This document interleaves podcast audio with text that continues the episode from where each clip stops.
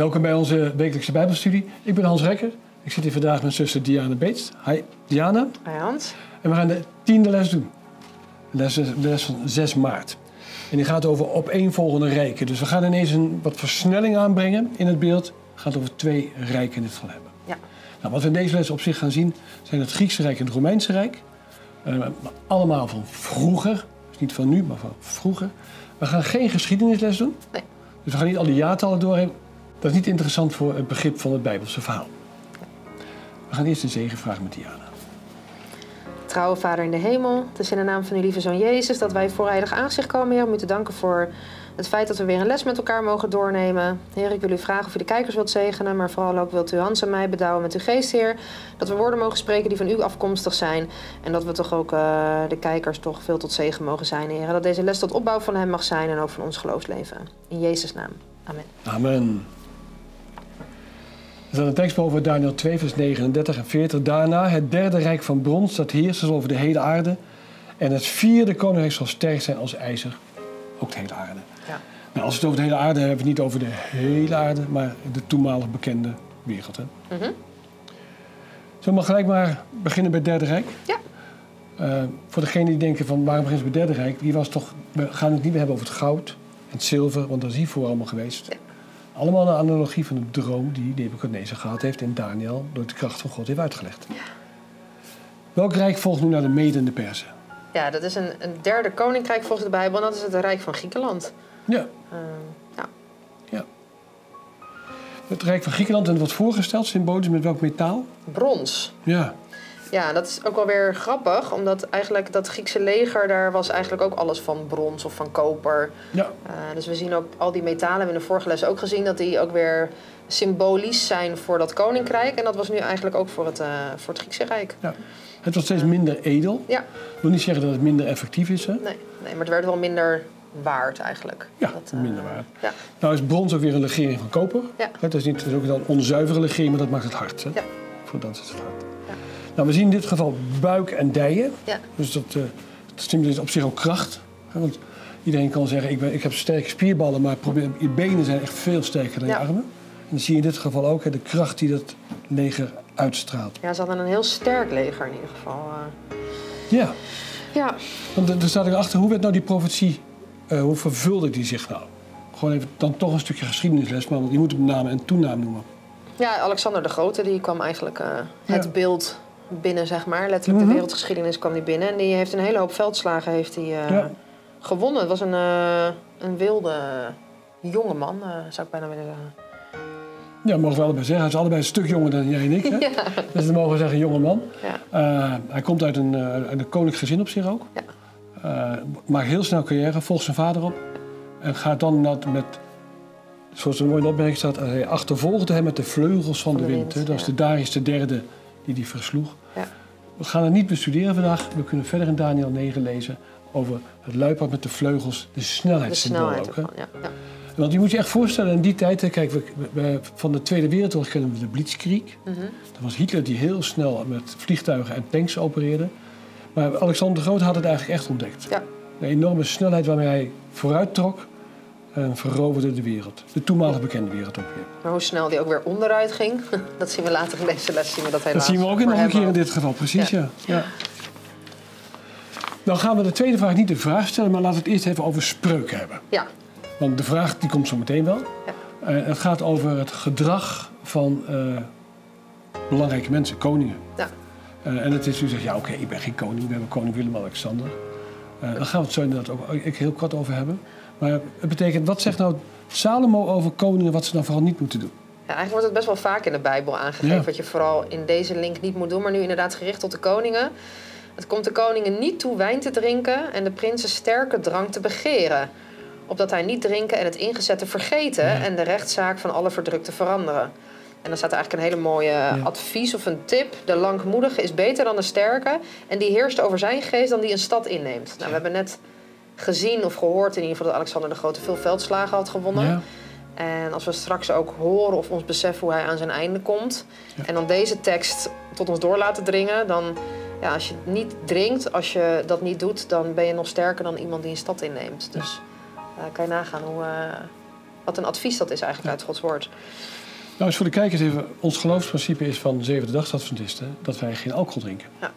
Weet het allemaal van de moslims, dan weet je het ook van de Zevende Dagsadventisten. Ja. Dat is het principe.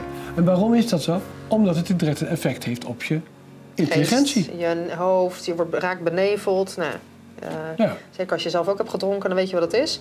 En dan je wordt anders. Het is een, eh, ja, je geest is niet meer scherp zoals, we dat, eh, zoals God dat van ons verlangt. En hoe hoger je dan in de rangen komt, daarom gaat Spreuk heeft het over koningen. Ja.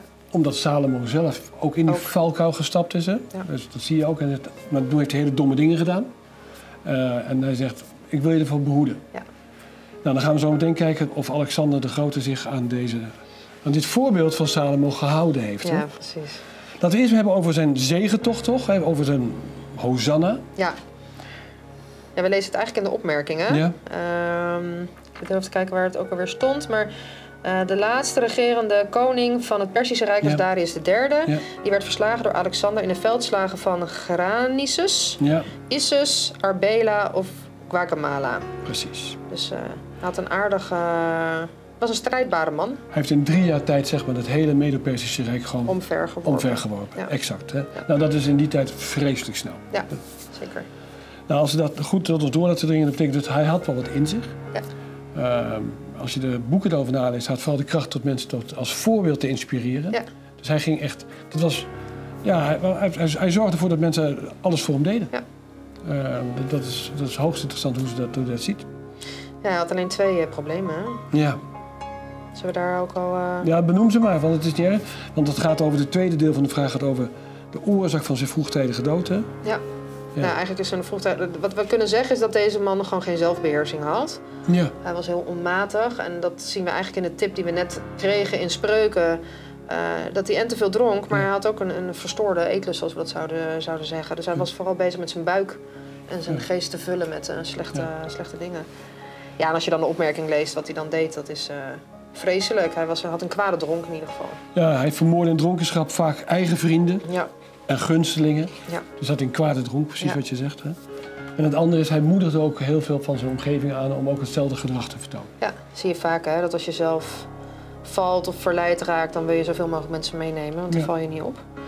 En waar hij uiteindelijk aan overlijdt, zijn vroegtijdige dood. Ja, we weten niet of dat nou precies komt door eh, de Hercules, Ja. de Hercules Romano, de Heraclesbeker die Mhm. hij heeft gedronken. Tot twee keer toe, maar hij is daardoor wel heel ziek geworden. Een hevige koorts gekregen en vervolgens sterft hij elf dagen later, eh, al in 323 voor Christus. Ja. Terwijl hij nog slechts 32 jaar was. Dus had hij zoveel overwonnen. Had hij, dat, dat, dat Griekse rijk was, was voor hem. En hij stond eigenlijk aan het begin van zijn leven, denk ik dan. En dan verpest hij het met, eh, Ja. met dit. Dus Ja.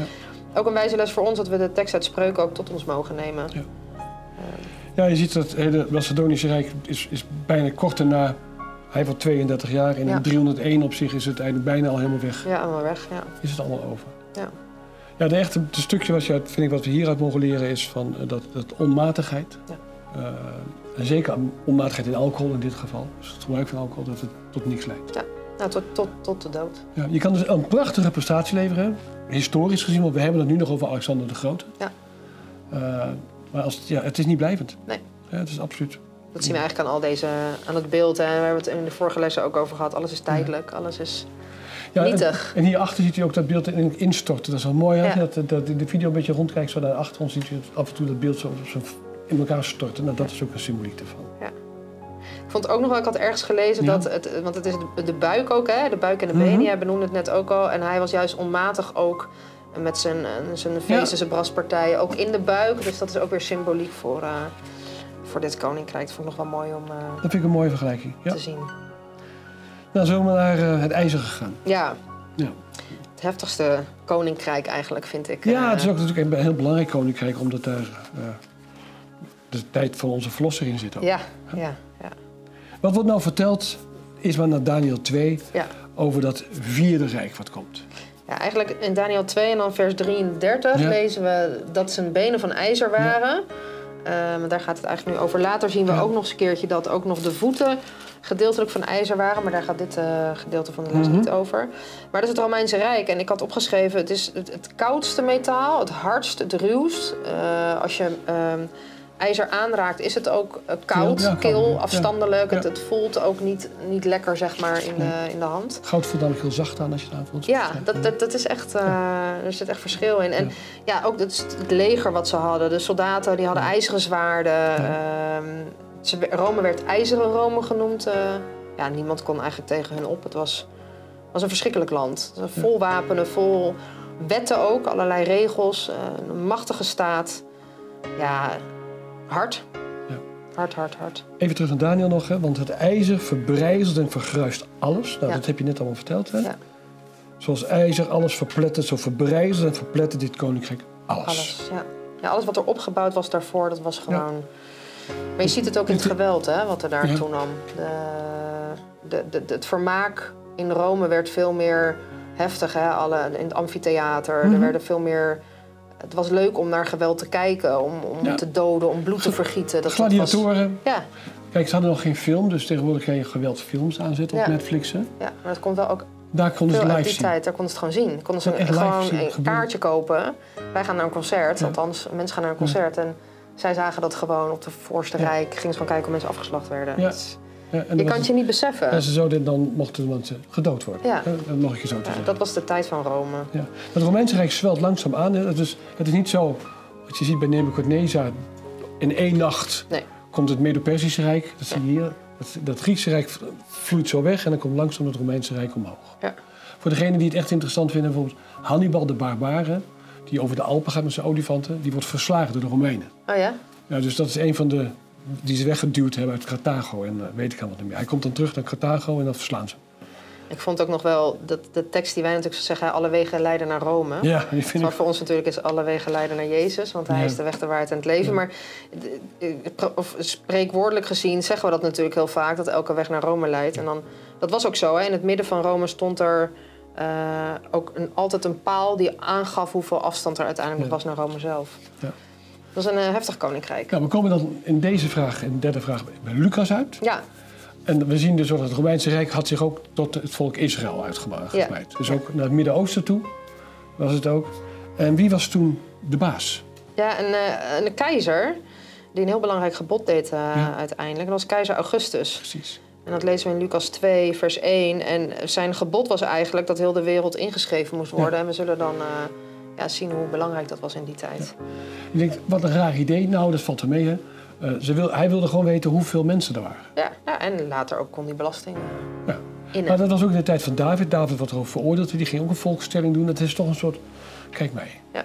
Vergeet u niet, hè, kijk, keizer Augustus die regeerde van 27 voor Christus tot 14 na Christus. Mhm. Dus hij was hier op het hoogtepunt van zijn macht. En ja, dan is het, vind je jezelf fantastisch. Ja, dat zien we heel veel hè, in dit soort... eh, Maar God had dit voorzien. Meer dan 600 jaar daarvoor komt dit visioen er. Ja. En we weten ook dat in, het, in die tijd juist moest het gebeuren dat de mensen gingen trekken. Want anders waren Jozef en Maria, waar we in de vierde vraag over gaan hebben, niet getrokken naar hun geboorteplaats.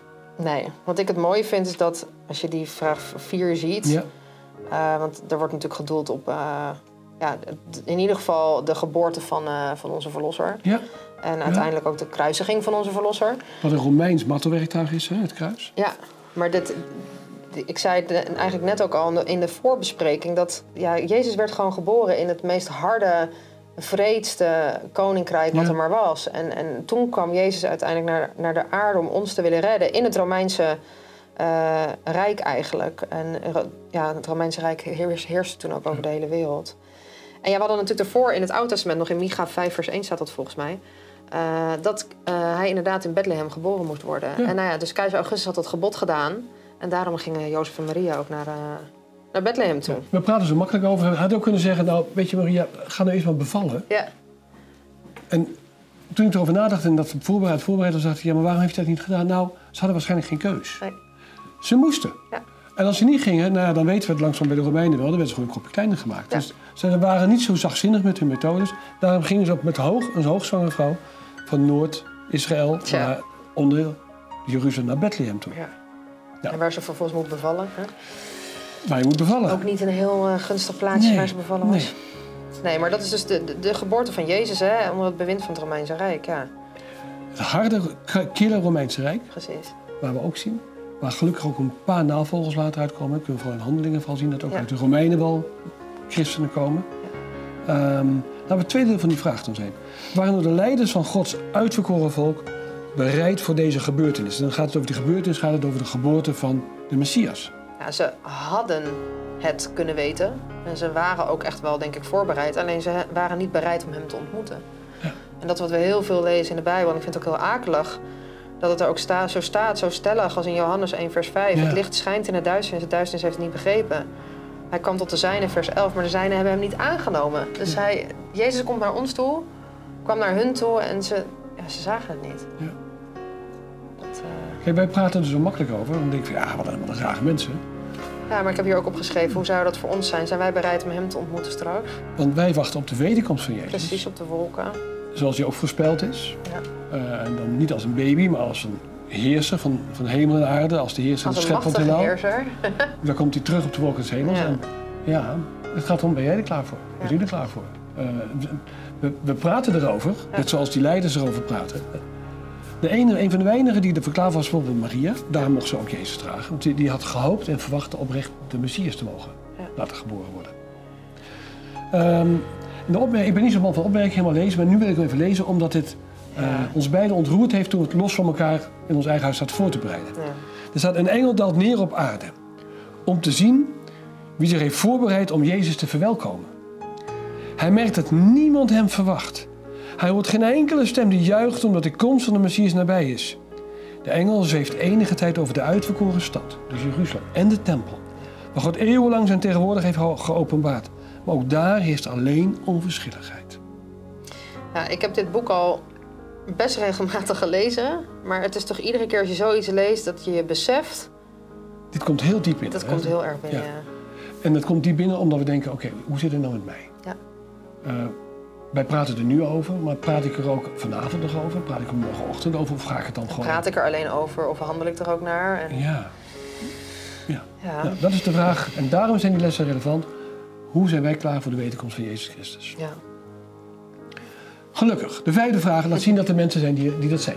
Ja. Waarom werd die blijde boodschap nou aan deze groep herders gegeven? Het staat er heel mooi in, Lucas. Wat ze deden, ze hielden zich op in het open veld. Ja? En ze hielden s'nachts de wacht over hun kudde. Mhm. En ja, ze zagen een engel die bij hen stond en de heerlijkheid van de Heer omschenen. En toen werden ze zeer bevreesd. Dus ze wisten het. Ja. Ze- zij waren bereid. Ze waren bereid, voorbereid. Ja. Ehm, ja, ze denken aan, aan hetgeen wat ze gehoord hebben, Ja, wat ze gelezen Ja. hebben. Wat ze, wat ze, wat, het, het, het, het is dus hun overdenking. En zo zou het bij ons, als we net zeggen dat we... hè, Je zou eigenlijk elke dag moeten reflecteren over je geloofsleven. Maar dat is natuurlijk wat zij wel deden. Ze, ze wisten dat de Messias zou komen. Ze dachten eraan en vervolgens ja, krijgen ze het ook... eh, Ze dachten erover, ze spraken erover. En dan komt die engel en zegt, hij Yes. is er, Ja. hij is er. ja, en die engel die dus gewoon denkt, oké, gelukkig. Ja. Hoe moet dat ook voor die engel geweest zijn? Er zijn dus nog wel mensen die hem verwachten. Dat is... Ja. ja. We hebben het over één engel. We gaan naar de zesde vraag. En dan zie, je, dan zie je dus die ene engel was al als een soort verkenner uitgestuurd. ja. Ehm, wat zegt nou die, die engel tegen deze herders op zich als boodschap? En wat, wat gebeurt er dan? Ja, eigenlijk stelt die engel hun gerust. Want je zag daarvoor zag je dat ze heel erg bevreesd waren, Ja. zeer bevreesd zelfs. En dan zegt de engel, hij her- hij herkent ze waar ze zijn. En hij zegt, wees niet bevreesd. Want zie, ik verkondig u grote blijdschap die voor heel het volk wezen zal. Oftewel, oké, jullie zijn met een aantal, maar ik vertegenwoordig een grote blijdschap die voor het hele volk. Namelijk dat heden voor u geboren is de zaligmaker. Dus niet zomaar iemand. Oh. Nee, de zaligmaker. Christus in de stad van David. Hij is Christus de Heer. Ja. Dus ze wisten het, ze verwachten hem. En de engel bevestigt ook nog een Ja. keertje. En herhaalt dan ook, je hoeft niet bang te zijn. Nou, het is de heerlijkheid van God die de engel omstraalt. Is een Ja. fel licht. Heel veel licht. Je Dat- kan het eigenlijk niet zien. Nee. Je kan daar niet in blijven staan. En, daar, en logisch dat ze daar even van schrikken. Ehm, dat, en, nou, dan deze geruststellende boodschap. ja, en dan wat voor boodschap dat er een zaligmaker is in dat ijzeren Romeinse koninkrijk. Hard, ruw, afstandelijk, vreed. En dan komen er ontelbare engelen bij. Ja. Die nog een keer een lied gaan zingen erbij. Ja, Die, zodat dat het, dat het bevestigd wordt dat deze boodschap waar is. ja maar ja. En we weten, en dan gaat deze, dit, dit stuk niet over. En daarna gaan die herders inderdaad op zoek naar hun verlosser en zaligmaker en gaan hem aanbidden. Ja. Geen discussie, nee, logisch niet.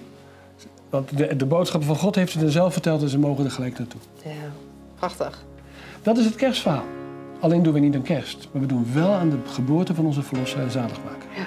Die ook geprofiteerd is in Daniel 2. En dan kunt u verder lezen nog in Daniel in het midden van de 70, in, in, in de, na de 69 weken. Allemaal volgens de profetieën. Ja, ja. In de midden van de week sterft hij. We hebben het over de herders gehad die verwachten. En de Ja. laatste vraag gaat over, waren, er waren nog meer mensen. Gelukkig wel. Ja. Soms denk je dat je helemaal alleen bent. Ehm, dat, dat hebben we, dat hebben we bij Elia gezien. Elia zegt, ja, ben ik nou de enige? Ik ben alleen maar... Helemaal huilen. En er waren natuurlijk nog veel meer. En zo waren er... Dus in onze tijd ook, we denken, we zijn met z'n tweetjes, we zijn Mhm. een paar, we zijn veel meer mensen. Laten we ze maar benoemen. Wie keek er dan nog meer uit naar de vervulling van die profetie van de Messias? Ik vind eigenlijk de eerste die genoemd wordt een van de mooiste Ja, van Simeon. ja, En eh, los van wat zijn karakter is, hè, dat hij rechtvaardig was en godvrezend. Maar ja, hij verwachtte, de dat is ook hoe zo mooi in Christus dan wordt genoemd. Hij verwachtte de vertroosting van Israël. En de Heilige Geest was op hem. Hem was een goddelijke openbaring gegeven dat hij de dood niet zou zien. voordat hij de gezalfde van de Heer zou zien. En dan vervolgens, dan komt hij door de Geest, wordt hij begeleid naar de tempel. Hij ziet Jozef en Maria Jezus binnenbrengen. Neemt het in zijn armen. Looft niet iemand anders, looft meteen God. En zegt dan, oké, laat me dan nu maar gaan in vrede, heren. Oftewel, dat heeft u gezegd. Ik heb u nu ontmoet. Nou is het goed zo. Ik, ik, Ja. ik vind dat zoiets... Hij was meer dan bereid om hem te ontmoeten. Hij was ook bereid om eh, te sterven. ja. En Simeon gaat dan Maria zegenen en Ja. hij zegent het kind. En doet ook een profetie nog een keer dat Maria een, een zwaard door het hart zal krijgen. Ja, natuurlijk, omdat ze bij het kruis, Kruis staat. En staat als haar zoon sterft. Ja. En dat is de profetie die hij haar tegelijk geeft. Ja. En we weten niet hoe oud hij daarna geworden is, maar ik geloof oprecht dat hij kort daarna gestorven is. Want waarom? Ja, ik ook. Hij was klaar. Dat hij zegt het ook, hè. Laat het, het is Ja. nu goed zo. Ja, zeker. Dan komt er een vrouw nog een keer op het beeld. Ja, een oude vrouw. Ja, Anna. Anna de profetes. ja, En ehm, heel lang weduwe eh, al. ja. Eh, maar ze, wat de Bijbel ons vertelt is dat ze standvastig was. Dat leidt Ja. ik eruit af. Ze verliet de tempel niet. En met vasten en bidden diende ze God nacht en dag. Ze kwam er op dat moment bij staan, toen Ja. Simeon dus ook daar Ja. was. En beleed eveneens de Heer en sprak over hem tot alle die de verlossing in Jeruzalem verwachten. Niet degene die ze eventueel tegenkwam. Nee, allen die de verlossing van Jeruzalem, verwa- in Jeruzalem verwachten. Ja, dit zijn echte zendelingen. Simeon en eh, Anna. Twee oude mensen. Twee oude mensen, dus die hadden hun leven lang hadden ze al gewacht op, op zou het waar zijn, is het, daar hebben ze niet aan getwijfeld. Precies. Even een oproep aan ouderen die kijken. Ja, We hebben het hier over twee mensen. In ieder geval, Anna is 84. ja, Hoe oud Simeon was, weten we niet. Maar laten we vanuit gaan dat hij ook over de 80 was. Ongetwijfeld kunnen mensen kijken die nu over de 80 zijn. God heeft ook nog een opdracht voor u. ja. Hoe oud u ook bent, u kunt vertellen dat u Jezus verwacht. Ja. Zij deden het, waarom zou u het nog steeds niet doen? Ja. Dus er is geen excuus of je oud of jong bent. We kunnen altijd getuigen van onze verlosser Jezus Christus. Amen. Nu gaan we naar de andere, die op basis van de profetieën van Daniel, Ja, die hebben de, de, de, profetieën gelezen van de 70 weken en dit allemaal, hebben het allemaal uitgepluist. Hebben een ster gezien. ja. Wie zijn het nou die dan nog een keer ten toneel heeft verschijnen? ja, wij zijn uit het oosten. Ja, En wat ik zo mooi vind, is dat ze ook, ook niet twijfelen, maar vragen waar is de koning van de Joden die geboren is. Niet van, zou het dan toch hem zijn? We weten het niet misschien. eh, We kijken nog Nee. even. Nee, waar is de koning van de Joden die Nee. geboren is? We hebben zijn ster in het oosten gezien, dus hij is het. Hij zijn is het. En wat gaan ze dan doen? Niet om hem te aanschouwen of naar hem te kijken, om hem te aanbidden. precies. Ja, Ze hebben cadeaus bij zich, dus ze zijn voorbereid. ja, Ze wisten dat hij geboren zou worden. Ze hebben dure geschenken meegenomen. En voor degenen die denken, dat waren er drie, ik heb geen idee hoeveel het waren. nee, weet ik ook Er niet. staat in de Bijbel niet, er staat wijzen. Alle andere verhalen, ja, zijn mooie verhalen, maar niet Bijbelse verhalen, laat ik het zo zeggen. Dus we kunnen wel zien dat gelukkig een aantal anderen nog ook de wederkomst van Jezus hebben, of de komst van Jezus hebben verwacht. Ja, Ja, als we dit nou zo doorbladeren, denk ik dat iedere keer is toch het belangrijkste, wat doet het met ons? ja, Ehm, we hebben een paar dingen besproken. We hebben gezien in ieder geval dat eh, een gedrag wat alleen maar op lustbevrediging uitziet, of het nou eten is of drinken, dat dat leidt tot een vlugge dood. ja. En niet tot de vervulling van de belofte van Jezus.